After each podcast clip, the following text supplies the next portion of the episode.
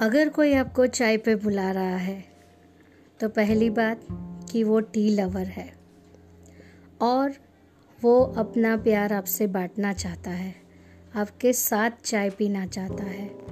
मतलब वो आपको इम्पोर्टेंस दे रहा है।